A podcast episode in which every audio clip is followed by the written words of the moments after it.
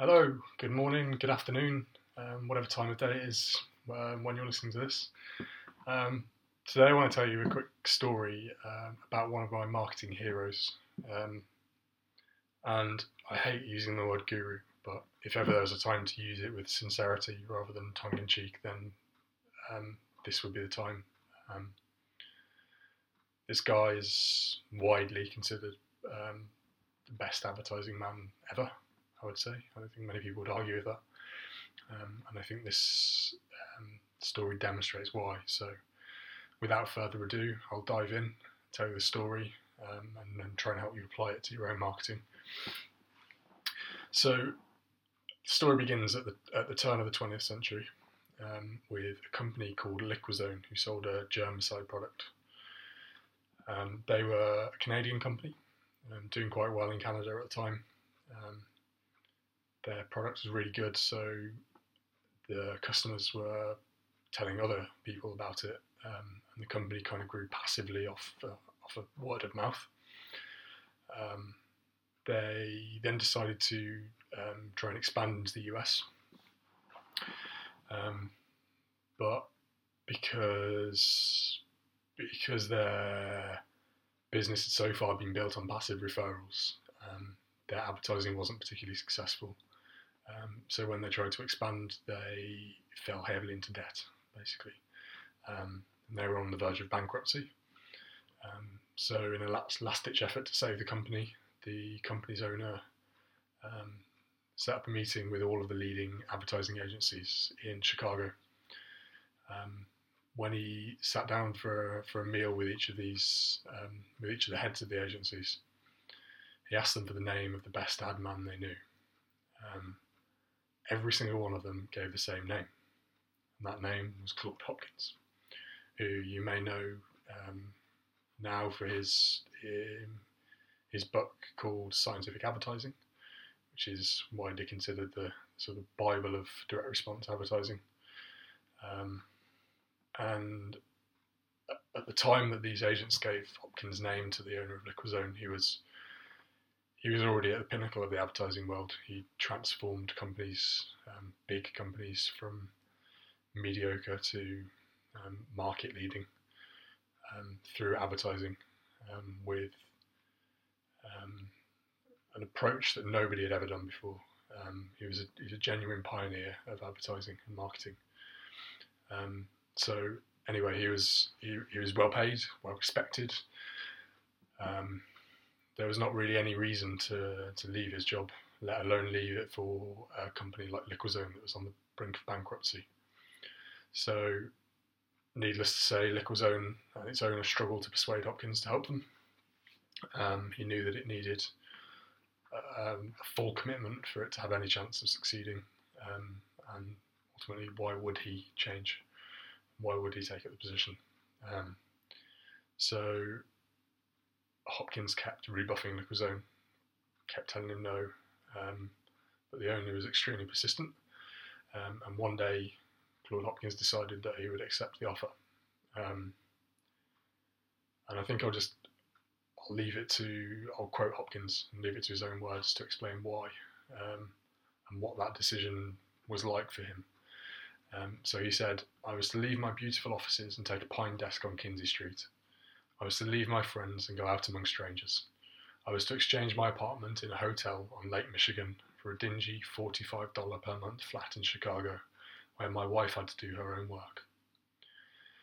Um, perhaps unsurprisingly, also, his friends thought he was an idiot. um, they, a few of them even drove him personally to Chicago um, and used the journey to try and dissuade him from taking the job to turn the car around um, and go back to his, his old job. Um, his closest friend actually um, completely abandoned him. Um, he said that good sense was an important character in his in a friend, and he felt that um, Hopkins had completely lost his mind, basically, um, and their friendship ended on the spot.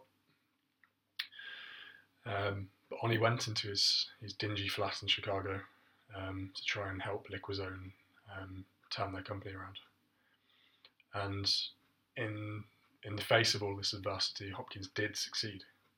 Um, by the end of the first year, in fact, Liquozone reported net profits of $1.8 million. By the end of the second year, they expanded into Europe as well, um, with factories in London and Paris. And after two years, in their third year together, Liquozone were advertising in 17 languages and selling Liquozone in nearly every country in the world. So, what's my point? Um,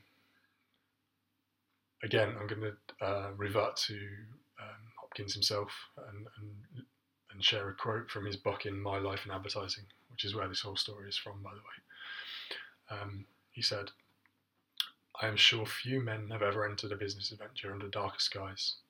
But I want to say here that every great accomplishment of my life has been against such opposition. Every move that led upward, or to greater happiness or content, has been fought by every friend I had perhaps because they were selfish and wanted me to stay with them.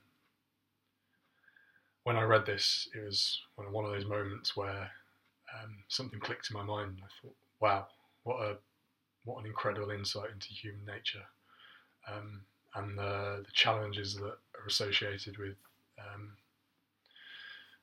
with entrepreneurship and and, and business." Um, and I have to say that what to a much lesser extent, of course. Um, and I'm not trying to compare myself to Claude Hopkins, but the situation he described has, has played itself out in my own life. Um, I left my job as a radiographer to start a business. I had no idea what I wanted that business to be.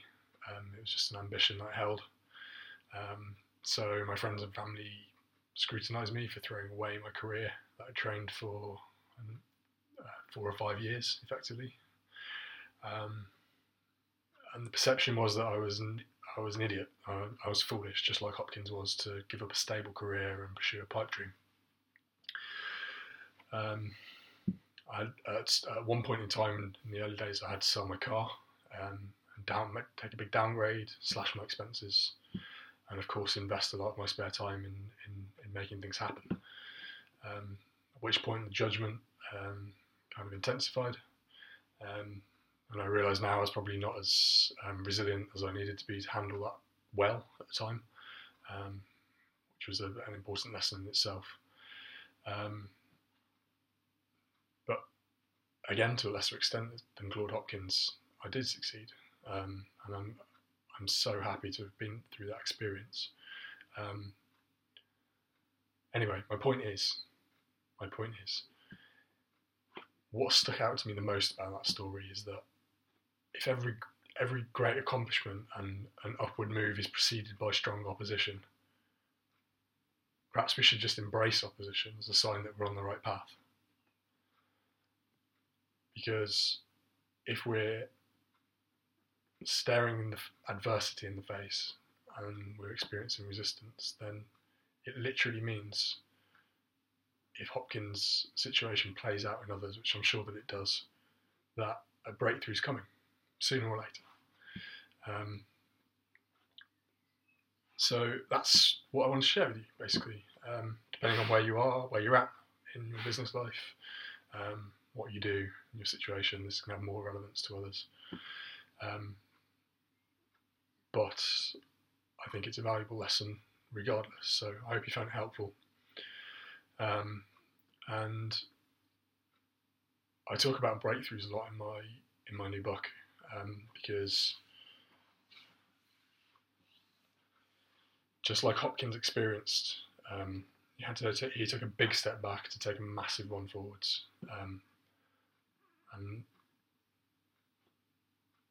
often you see business owners trying to take tiny steps to improve, or taking no steps at all for that matter, and just spinning around in circles. Whereas in my opinion, it makes a lot more sense to go for the bigger breakthroughs um, and take quantum leaps, which aren't aren't quantum leaps more difficult, but the payoff can be much much bigger. So um, I try to unveil some of those, or help you unveil some of those um, by reading my book. Um, it's specifically for nutritional supplement companies and marketers, um, but it, the principles are universal. So if you're so inclined, then um, you're welcome to um, grab a copy. Um, you can get a free digital version on my website, um, which is callumbirch.com, um, C A L L U M B I R C H.com. Um, I'll also send you my daily email newsletter, which um, expands on ideas like this. And I try and keep it lo- nice and light and, and fun with stories and checklists, easy to absorb stuff so you don't get um, overwhelmed in your inbox. I'm sure you already have plenty of emails to, to sift through. Um, having said that, if you want to download the book, have a read, um, see how you can apply it to your business, or if you can apply it to your business, and then immediately unsubscribe, then you're more than welcome to be my guest. Um, doesn't cost me any more um, to send out an extra digital copy, so um, in a way, it's better if you want to use the book but don't want to be on the email list. It's better for me for you to just say, right, download, unsubscribe. It's fine. Um, but it's up to you. Um, I'll leave you to it. Um, and either way, I hope this was useful. Um, I certainly found Hopkins' story inspiring. Um, I hope you did too. And um, I hope it leads you to action.